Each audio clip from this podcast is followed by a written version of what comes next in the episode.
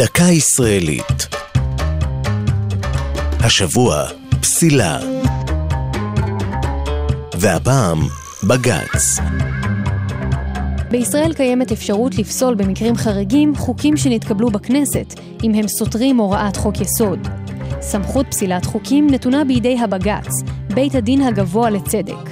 ב-1969, בפסק דין המכונה בג"ץ ברגמן, נפסל לראשונה חוק, אך פסק הדין לא הכריע בשאלה אם מותרת סתירה עקרונית בין חוק רגיל לחוק יסוד, והפסיקה הזאת נחשבת זניחה. הביקורת השיפוטית של בג"ץ לא הייתה מקובלת עד 1992.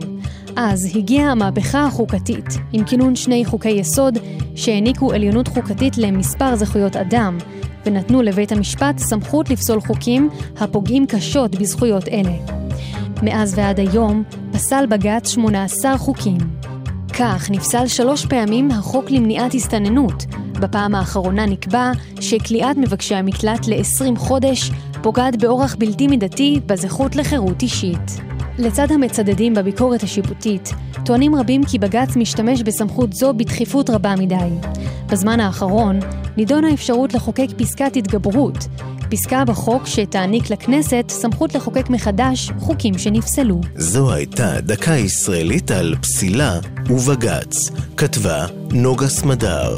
ייעוץ הפרופסור אורן גזל אייל. הגישה נועם גולדברג.